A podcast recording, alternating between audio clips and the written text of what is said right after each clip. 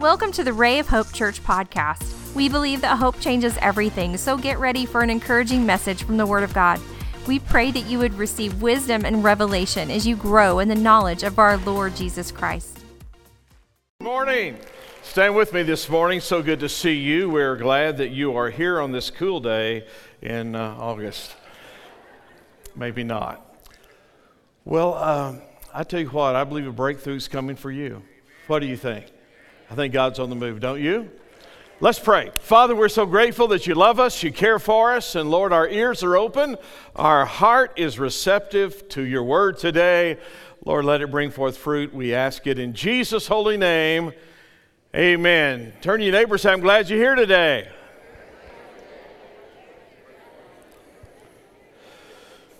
You may be seated. So good to have you this morning. And if you're watching online, thank you for being with us today. So, this is an unusual title for the message A Whole Lot of Shaking Going On. If you have any age on you at all, you will recognize this is a song title, but actually it's very scriptural. Uh, in, in 1957, there was a guy by the name of Jerry Lee Lewis that uh, maybe uh, you don't know who that is. But anyway, uh, really made this song famous. Actually, it hit number one in the rock and roll genre, and Rolling Stone magazine said it was the 61st uh, most popular rock and roll song, most famous. And uh, Jerry Lee Lewis, you know, he played the piano. They, they actually have made movies about his life, and he's affectionately called the killer and uh, he played the piano with his fingers and his toes and his head. He sat down, he stood, and I tell you what, he was kind of a crazy guy. But uh, his uh, song, Whole Lot of Shaking Going On, was very, very popular. How many of you know you and I live in a world where there's a whole lot of shaking going on? So th- this is more than the song. I don't want to really talk about the song today, but I, I do want to talk about what's going on in our world and your world, and there's a lot of shaking going on. If you have your Bibles, 2 Samuel chapter 22, this is about King David. And King David, as you know, uh, has been anointed to be king of, of Israel. However, that has not come to pass. He has killed Goliath. He is uh, the, the overcomer of the giant but yet he still has not ascended to the throne. Not only has he not ascended to the throne, he has accumulated a lot of enemies, and Saul, who is currently the king, has vowed to kill him, and he's hunting him down like a dog. So that's a little uh, background to where we're at. But in chapter 22, verse 5, he says, Waves of death surround me, ungodliness made me afraid. Verse 6 The cords of the grave coal around me, the snares of death confronted me. And verse 7 In my distress I called upon the Lord. Have you ever felt like you're on shaky ground? Not only in our world, but even with another person. I think I'm on shaky ground with them. So, like David, he is fearing death. He is also looking at the ungodly world around him that is shaking his life. How many of you know we see a lot of the ungodly world around us today? Uh, we, we see it every day. Uh, he's sensing anxiety and distress. He's feeling that in his life. And it's building up on the inside of him. And certainly that happens to us today. And it happens to me, and I'm sure it happens to you. So today's world is a little shaky. We've just come through a pandemic, uh, COVID 19 uh, people say we've come through that, but you know, I, I see people, you know, still with COVID 19, and the numbers are going up. You know, our president has been shot and shot and boosted and boosted, and he still got COVID 19. And again, and again. And so we live in a crazy world. I mean, there's people that say, you know, I'm not going to come to church unless everybody has a mask on. And other people saying, I'm not coming to church if anybody has a mask on. And, you know, it's, you know, we, we got to get vaxxed, and I'm not going to get vaxxed. I'm not going to get up, get up, caught up in that debate. But how you know, it's shaky. And even the experts don't even agree on what is the truth and now we have inflation over 9%. Uh, the, the new thing coming along is the monkeypox. I mean, when in the world did my vo- vocabulary get into the monkeypox arena? You know, I didn't see that coming. Did you? Uh, we, we have uh, you know, all kind of things going on. If you have a retirement plan, it's probably down at least 10 to 20 percent. Um, Russia's raging war in the Ukraine. Uh, Nancy Pelosi has irritated the Chinese now. Uh, how many of you going to help me preach this morning? L- listen, I- I'm just telling you the truth. Nothing I've said here is a lie. It's not good for preachers to lie in the pulpit.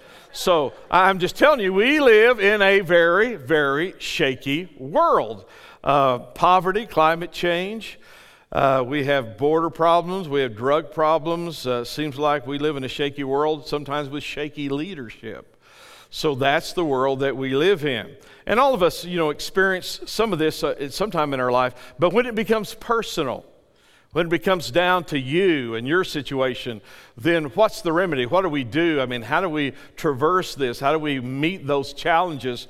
And I think the Bible is full of answers. How many of you believe that with me? The Bible is full of answers. So if you have been in a shaky situation, it certainly can happen to anybody. It, it, could be the recent death of a loved one, it could be marital problems, financial problems, it could be with a job or new business, it could be trouble with marriage, issues with kids or grandkids, it could be a health issue. It, it may be you have the challenges of being single today. And all those are real things. I mean, those are real things that we go through. So when life throws you those issues, what do you do? Well, I want you to see something here. What happens when we call out on the Lord? Look back with me to 2 Samuel chapter 22, verse 7. This is what David said In my distress, I called upon the Lord and cried out to my God. He heard my voice from his temple, and my cry entered his ears. Then the earth shook and trembled. Say that with me. Then the earth shook and trembled. The foundations of heaven quaked and were shaken because he was angry. Now listen. God is not angry with David. God is angry with the situation. How many of you know God gets angry? The Bible's very clear. Sometimes God gets angry. And now things begin to shake, things begin to move because God's on the move. So if we go back to David, we realize when God is moving, David is confessing. When God is moving, David is confessing. In the world that David lived, he had to make some faith confessions. Look at verse 2. The Lord is my fortress, my rock, my deliverer. Verse 3 God of my strength, I will trust him. He is my shield, the horn of my salvation, my stronghold, my refuge, my Savior. Verse 18 29. You deliver me from my enemy. You are my support. You deliver me. You reward me. You delight in me. You recompense me. You give me mercy. You save the humble. You are my lamp. You light up my darkness. How many of you know David is attacking the shaky ground with his confession? So, what do we do? Well, look here. Uh, you know, he, he's saying, okay, the world's unstable. How many of you remember a few years ago we had a 5.8 earthquake in Oklahoma. How many of you remember that? How many of you don't remember that? How many of you were asleep when that happened? Okay. So, Carrie and I are at home. The 5.8 earthquake, which is one of the largest we've ever had in Oklahoma, it shook. It, it happened up kind of in the, the north central part of Oklahoma, but all the way down to where we live, southwest out by Waurika Lake, our house, it was kind of like a boom, and then it shook. So Carrie's in one part of the house, I'm in another. She comes in there and she said, What did you just do? How do you know it's always interesting when your wife blames you for an earthquake? Guys, I deserve a better amen than that because sometimes wives can blame you for things you didn't do. So I, I, said, honey, I didn't do anything. She said, I thought you were beating the wall on the wall or something. I said, no, I think we just had an earthquake. So even in Oklahoma, the ground can be shaky, right? So when we need stability, when we need to feel the firmness when the earth is shaking or our world is shaking, what should your reaction be? What should my reaction be? So let's go back to what David said, and this is good for you, it's good for me. Turn to your neighbor and say, It's good for you too.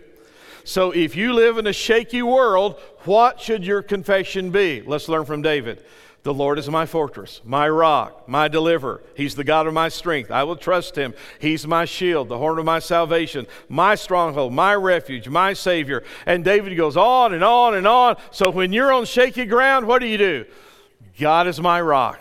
God is my stronghold. God is my fortress. You know what? That works. That will bring stability to your life in a shaky situation. So, so David is teaching us here. He is showing us some things.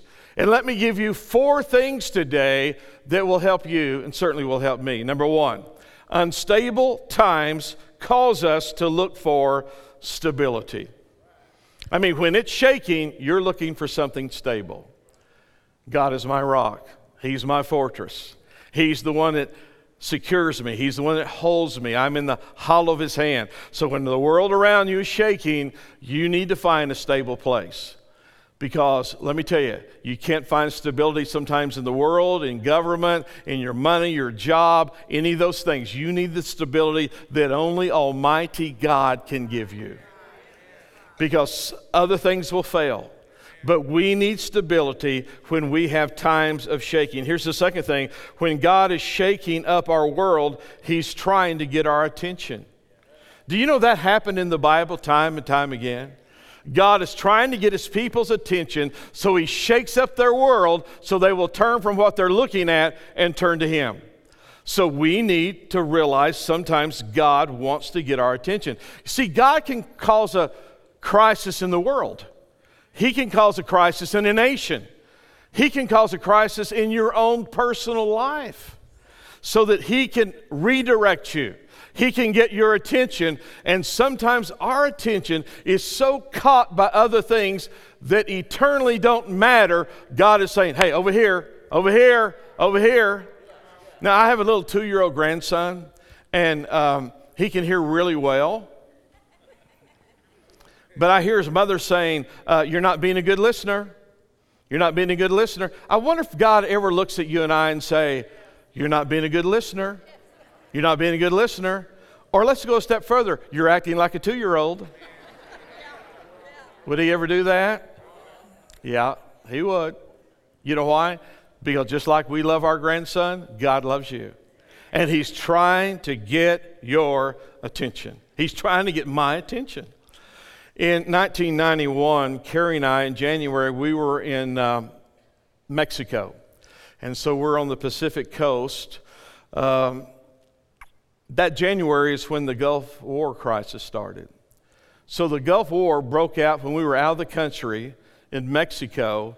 Our hotel room didn't have a television in it, but there was a big screen television in the lobby of that hotel. And the Americans were going down to watch what was happening in the Gulf War. And so we were focused in on that for about a week or so, and then we flew back to the United States. Uh, we had people in our church that was in the Middle East at the time of the outbreak of the Gulf War. There were family members that had people over there. Uh, people had sons and grandkids there. And so this is a very shaky time. I mean, the Gulf War has started, and you saw the missiles going in, you saw the anti aircraft uh, fire going up in the sky. We, we have tanks that are rolling into Iraq. How many of you remember those times? Now, um, when that happened, when we arrived home, people were scared, people were alarmed, and a lot of people who had family over there, they were very concerned. And there's a couple of things that happened. How many of you know we got a whole lot of patriotism going then? I mean, people started flying flags. We had uh, patriotic songs written by country and western singers everywhere, and that's a good thing, I think. But people began to ask me, said, Pastor, is this the beginning of Armageddon? How, how many of you know how unshaky it was? We're having this huge war in the Middle East.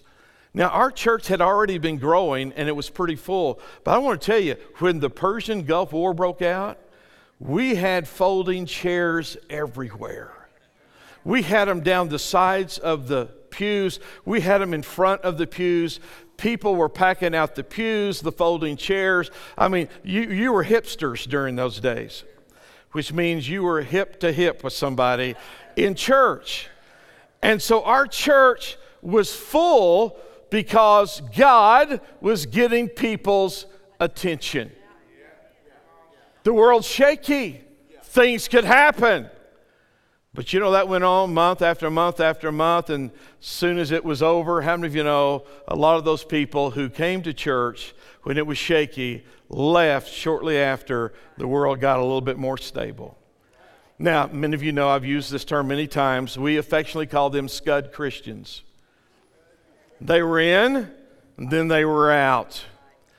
So sometimes when the Lord gets your attention, not only do we not just need to listen, we need to get to the place we need to be. So they were in, they were worried, they were shaken, they were concerned. This morning in the early church, John, who sits over here, he came up to me after the service this morning. He said, Pastor, I was there in the Middle East when that happened. He said, not only was the, the Lord shaking people up, he said the ground was literally shaking. He said, with tanks and bombs and missiles. He said, you know, we were all concerned because we were there in the front lines of the Middle East. And he said, not only was the, the world shaking, he said there were no atheists around me at that point either. How, how many of you know a lot of people, well, I'm this and I'm that? Let me tell you, when it gets shaky, they change their tune. Oh, yeah, you're, you're, you're big and bad until trouble comes. Oh, you're smart. You're scientific. Oh, yeah, you got this theology down until trouble comes. Then you know what you do? Where's the rock? Where's the fortress? Where's the foundation? It's Almighty God. That's where it is. That's who He is. He is our fortress. God had their attention for a little while, but then it went. Listen to this Psalm 119, verse 67 Before I was afflicted, I went astray, but now I obey your word. Verse 71 It was good for me to be afflicted so that I might learn your decrees. You know what the Lord said? When I afflicted you, you listened. And that's what the Bible says. Here's the third thing the shaking is for the sifting. Say that with me. The shaking is for the, the, the, the sifting. So sometimes the Lord sifts us. Now, what does that mean? Well, it means that. Uh, the Lord sifts us in a way that He brings us down to something or a place that we need to be. Does that make sense? Uh, do you know how a combine works? Uh, I went on wheat harvest, uh, worked on combines, had to grease them every day, drove them every day through the harvest. The harvest time, at harvest time, the combine, the header takes in everything. I mean, it reels everything in. Then it takes it and it begins to, in some way, chop it up, and then it begins to sift it. It means the grain, I mean, th- there, there are platforms inside of that that just shake. And it shakes and it shakes and it shakes, and it sifts the grain down through the shakers, and the chaff is blown out the back and then the grain goes into what we call a hopper. Then it goes into a truck. It's harvested, but you don't harvest it until first there is a sifting. Whether it was done mechanically or, uh, you know, in ancient times, there was always a sifting. Can I tell you, before the ultimate harvest comes, there will be a sifting? And there will not be a sifting until there is a shaking so the shaking produced the sifting that we all will go through. Many years ago in the Bible, there was a group of people that came to Israel and dominated Israel because they were idolatrous, they were not following God. The Midianites came and they stayed for about seven years. Um, some of us were in Ireland a few years ago and they disliked the uh, English people and they said uh, the the England, uh, you know, uh, occupation. The English came a few uh, hundred years ago and thought they'd stay for about a hundred years, and so now the Midianites have come and they put Israel into servitude, into bondage, and God's going to raise somebody up, an unlikely deliverer by the name of Gideon. And Gideon is an unlikely hero here. God calls him and he says, You are going to command the army that's going to defeat the Midianites. So Gideon begins to get an army. So he gathers up 32,000 men. That's a big army. And the Lord says, Well, we need to sift this army, so tell whoever is afraid to go home. 22,000 of them went home. He's left with 10,000. 22,000 went home. How many of you know there's a sifting going on here? And from the 10,000, he says, I want you to take them down to the water and let them drink. So he takes the 10,000 down to the water, and some of the men, because they were thirsty, they went on their knees down to the water, put their head in the water, and began to drink. But there were 300 men that got down on their knee and they cupped the water in their hand and they brought their water up to their mouth and they drank from the palm of their hand. And God said, Those who put their face in, let them go. Those who brought the water up to their mouth, He said, Those are your guys. So He sifted them again. Fear out. Don't keep your vision where the enemy is, you're out. How many of you know we don't need to be afraid and we need to keep our vision? Gotta, gotta have courage and you gotta keep your vision. So now, from 32,000, he has 300. And God said, Now you go attack the Midianites. And I'm sure Gideon thought, Lord, I didn't like this sifting process. I mean, the Bible says they covered the ground like grasshoppers, so there's a bunch of them. Now he's going to take 300 men that have been sifted by Almighty God to attack the Midianites, and it worked. How many of you know God's ways work? But what, what's God doing? Th- this is a key. God is letting them know I'll save by many or I'll save by few. But I want the glory to come to me. I don't want you to think because you had all of these men, you did it. How many of you know God does it? He is the conqueror. He is the one who does it, but He chooses to do it through us. And that's exciting, isn't it? You know, I've told this story so many times, but you remember the, uh, the organ player back before electricity? And some of you won't really understand this, so let me explain it. There was a time we did not have electricity. My, my little cousin, my grandfather died at 90 something years old, and he would tell stories about living in the country and, you know, outhouses and all those things. And he said, Well, honey, we didn't have electricity. And she said, Well, Granddad, how'd y'all watch TV? That's a true story.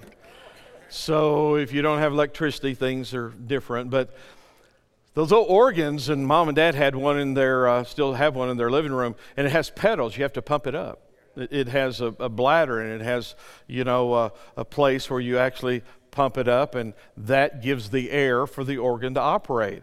So years ago, back in the early 1800s, cathedrals had huge pipe organs. And the way they operated, there was someone who had a big lever that, that pump the bellows to produce the wind for the organ to work.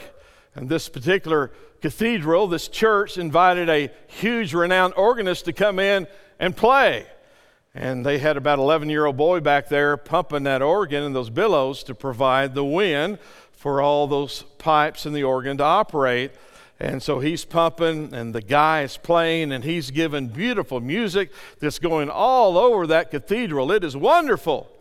And that little boy gets so enraptured with that music. He looks around the corner of that organ and he said, Man, we're doing good, aren't we? And so the organist just kind of frowns and scowls at him and just keeps playing. And that little boy loves it so much. I mean, he's never heard music like that. He's still back there pumping, and he looks around and he said, Man, we are doing so good. Guy just kind of gives him a dirty look, and he gets back there and he's pumping and pumping and pumping. He goes the third time. He says, Well, this is so good. And, and the organist kind of leans over and he says, What do you mean we are doing good? He said, I'm playing this thing. And it's not long, that old organ went wah, wah, wah.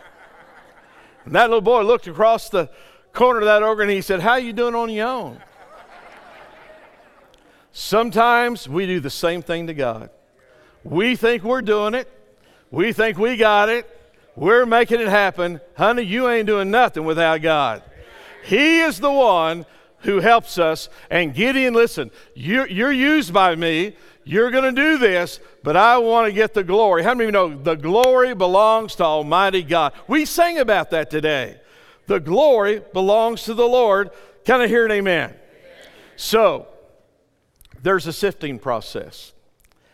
We've all seen it, haven't we? Have you come to church for years and there were people who used to sit on your pew? People who used to sit next to you? people who worshiped with you and Bible studied with you and, and, and they, they were with you through different projects and, and, and they were with you right there and all of a sudden uh, a week goes by, a month goes by and you look around, guess what? They're not here anymore. What happened to them? Well, Pastor, you know, um, they used to stand and sing with me and they used to attend with me and and uh, now they're just uh, no longer active in the kingdom of God. They're just doing their own thing. And I think maybe they had some marital problems or family issues, or there was a divorce, and there was an issue with their health and jobs and finances and sickness, and somebody offended them. You know, somebody offended them, so they, they just gone. It's never happened to anybody here, has it? That's a question. Has that ever happened to anybody here? Why are you still here then? And they're not. Isn't that a good question? I'm going to let this sink in for a minute. Why are you still here and they're not? Because they allowed themselves to be sifted. Carrie's had marital problems all of her life. and it's me. I, I, mean, we've, we've had death in our family, we, we, we've had health issues, we've had financial issues. Why are we still here? Why are you still here? We've had people offend us. Do you realize, as a pastor for almost 40 years, hardly a week goes by that I don't please somebody? Can, can you imagine that? In your wildest imagination, can you imagine that I have ever, ever been offended? But I'm still here. Honey, listen to me. You get yourself on the rock. You get yourself on the rock.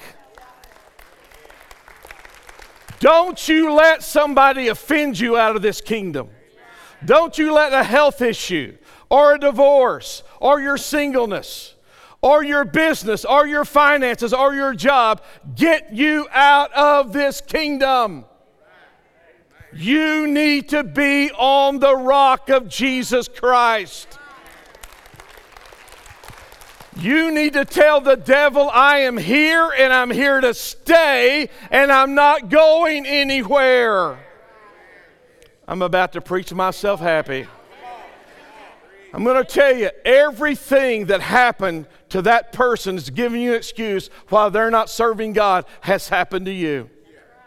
There's not going to be one person in the hundreds and hundreds and hundreds of people who are here this morning that cannot say, Yeah, that happened to me too. But I'm still serving the Lord. I'm still in this kingdom. And the devil will not sift me. Peter, be careful because Satan has desired to sift you. Don't let him sift you. I got I gotta calm down here. Haven't we all had these issues? Hasn't this happened to every one of us here? Listen, Second Corinthians, the Apostle Paul, chapter 11, verse 24. Let me set the stage. Paul is going to say before I read these verses are they ministers of Christ? Or not? Am, am, am I not a minister of Christ? They say they're apostles. Am, am I not an apostle? So let me just share some things with you, church. Of the Jews, five times I received 40 stripes, save one. Three times I was beaten with rods. Once I was stoned. Three times I suffered shipwreck. A night and a day I've been in the deep. In journeyings often, in perils of waters, perils of robbers, perils of my own countrymen, perils of the heathen, perils in the city. How many of you know he's saying, I've gone through some stuff? Perils in the wilderness, perils in the sea, perils among false brethren, in weariness and painfulness in watchings often, in hunger and thirst, and fastings often, in cold and nakedness, besides those things that are without, that which comes upon me daily, the cares of all the churches. Who is weak and I'm not weak? Who is offended and I burn not? You know what Paul is saying? I've been through some stuff, but I'm still in this kingdom. Have I been offended? Absolutely. Have I been tired? Yes. Have I been hungry? Yes. Have people beat me? Yes. Have I been in prison? Yes. But I'm still in this kingdom. I'm still committed to Christ. Here's number four what shakes other people can loosen you. What shakes others can set you at liberty, it can loose your life. Uh, Acts 16, if you'd like to turn there, Paul and Silas are on their missionary journey. They go up to the northern parts of Greece, Philippi, and they're preaching the gospel. I mean, you know, not everybody likes it when you preach the gospel. When you say Jesus is the only way, not everybody likes that. I mean, I've heard preachers say, well, you know, the, the, the Buddhists, they have their way, and the Muslims have their way and we have our way, which is Jesus. No, honey, there is only one way, and that's the Lord Jesus Christ. I am the way, the truth, and life. No one comes to the Father except by me or through me. So, Paul and Silas are preaching the Word of God. There are people who are demon possessed there. There's a young girl, and Paul cast the devil out of this young girl, and it just gets worse and worse for Paul and Silas. So let's pick it up, verse 22. And the crowd joined in the attack against Paul and Silas. And the magistrates ordered them to be stripped and beaten with rods. After they had been severely flogged, they were thrown into prison, and the jailer was commanded to guard them carefully. When he received these orders, he put them in the inner cell and fastened their feet with the stocks. We're not talking about AT&T and Amazon and Caterpillar. These stocks are what you put your head, your feet, or your hands in. I don't know what type they are. So they're chained up. About midnight, say that with me. About midnight, Paul and Silas were praying and singing hymns to God. Did I read that right? In the middle of all this, they've been beaten, they've been accused, they've been imprisoned. They're in chains, they're in stocks. But about midnight, Paul and Silas were praying and singing hymns to God, and the other prisoners were listening to them. Do you know people are watching you when you're on shaky ground? Did, you, did you just read that? The other prisoners noticed. When you go through your difficulty, somebody's watching you. When you go through your financial crisis, somebody's watching you. Listen, when, when you go through your sickness, when you go through your downtime, when you go through your marital problems, when you go through your singleness, when you go through your challenges, somebody's watching you. There, there are people listening to you, and as they listen to them, suddenly there was a violent earthquake that the foundations of the prison were what? Shaken. All at once, all the prison doors flew open, and everyone chains came loose. That was a whole lot of shaking going on. And to coin another song title, it was a jailhouse rock. And if you don't believe that can happen, hello, darling. I'm telling you, that things happen to strong believers. But here's the wonderful thing the thing that was shaking literally loosened the people of God. The shaking loosened them, and here's the marvelous thing and loosened everybody else in the prison. The jailer who was to keep them in the inner prison for safekeeping thought that they were going to escape. He sprang in with the light. Paul said, Do yourself no harm. We are all still here. Now, I don't think just the other prisoners were listening to the prayers. I don't think the other prisoners were just listening to the singing. I think the jailer was listening to it. What do you think? Because when he sprang in and Paul and Silas addressed them, he said, What do I need to do to be saved? And Paul said, If you will believe on the Lord Jesus Christ, you will be saved. And he believed on Jesus. Now, here is a, an amazing thing. Possibly the guy who put the stripes on their backs is now washing them and attending to them and feeding them. And I tell you what, this guy who was this just a few moments ago. Now, because he believed the Word of God, he is now saved. And not only is he saved, the Bible says that his whole family got saved, and Paul baptized every one of them. How many know that's a change? That's a change because there was a shaking going on. If you read that story, and it says, and joy came to that household because they became believers. How many know there's some joy that needs to come to some households? Let me read the last passage I have for you this morning, Hebrews 12, if you'd like to turn there, please. In Hebrews 12, this is a contrast between Mount Sinai and Mount Zion. Mount Sinai was where Moses received the Ten Commandments. Mount Zion is over to the city of David.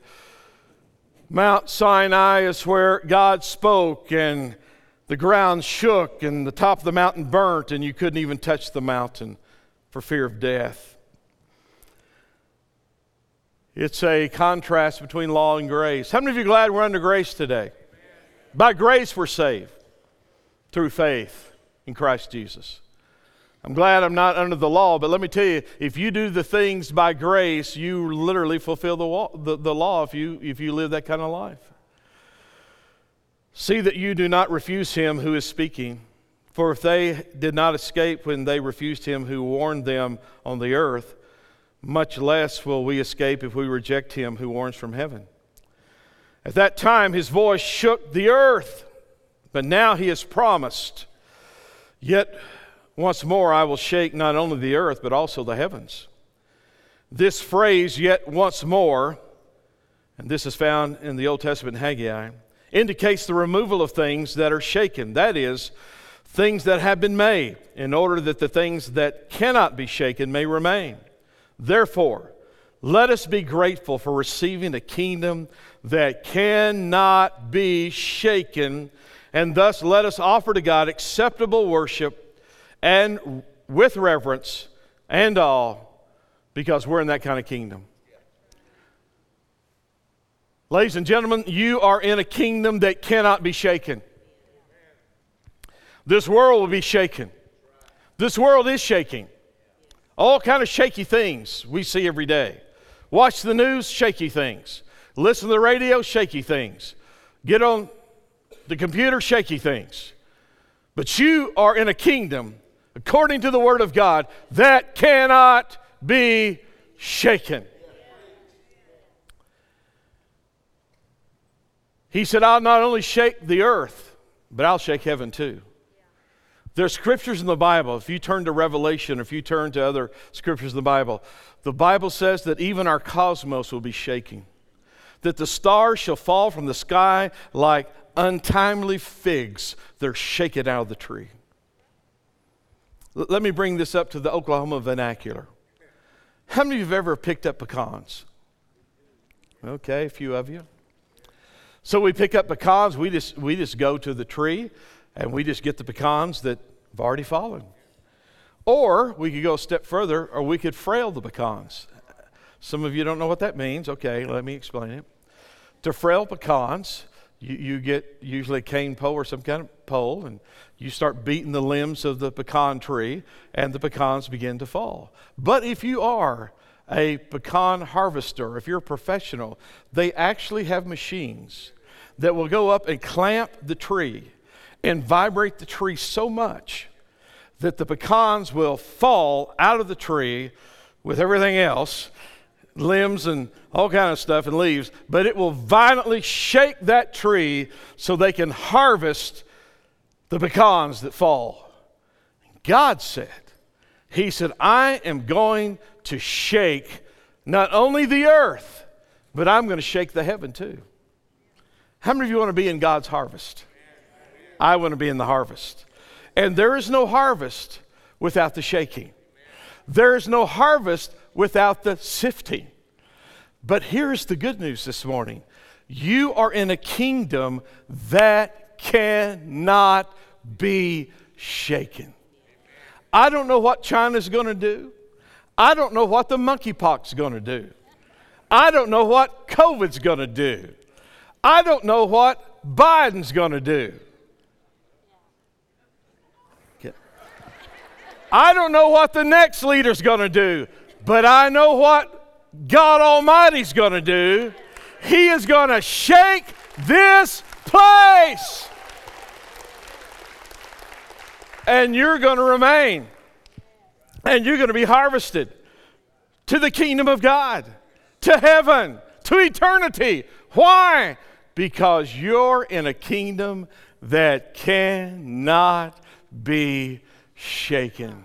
And honey, there's a whole lot of shaking going on. Amen. Stand with me this morning.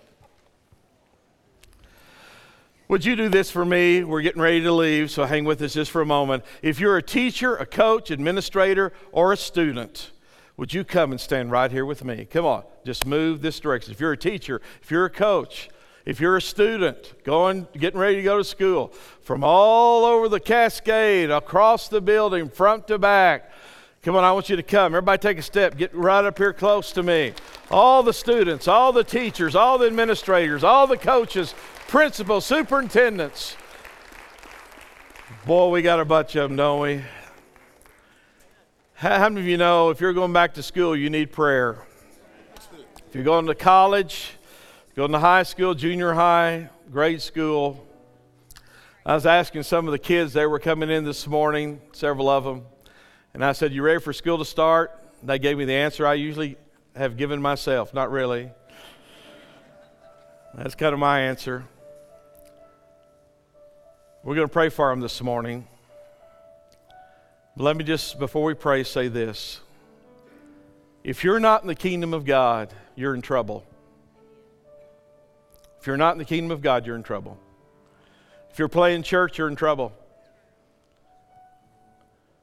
If you say, Well, I'm kind of a nominal Christian, you're in trouble. You better solidify yourself in this kingdom that cannot be shaken. It's only one way to do it that's through the Lord Jesus Christ. I, I can't put you there, I can't secure you there. Only Jesus can. Only Jesus can. We have some people who help us pray. I want them to come right now. I want them to stand right over here with Pastor Matt. Over here to my right, we got Tanner coming. So we have some people who's going to help us pray. Listen, if you don't know Jesus Christ, I would never walk out of these doors ever until I knew him. So as we pray, I would make my way up here to my right and over here to my left, and I would come up here and I'd pray with these people. I'd talk to them. They can help you, they can guide you. They can't save you, but they can point you to the Savior, and that's Jesus. Now, for the rest of us, how many of you would come and just gather around all these teachers, these students, these coaches, these administrators? Come on. You're welcome to come. Everybody take a step forward. We're going to get about uh, a couple hundred more in here. So if you'd like to come, pray for all these students, all these teachers, administrators, coaches, principals. We, are going to circle the wagons here. We're going to pray for them. But if you don't know the Lord, you need to come over here and find somebody. You need to pray with them today.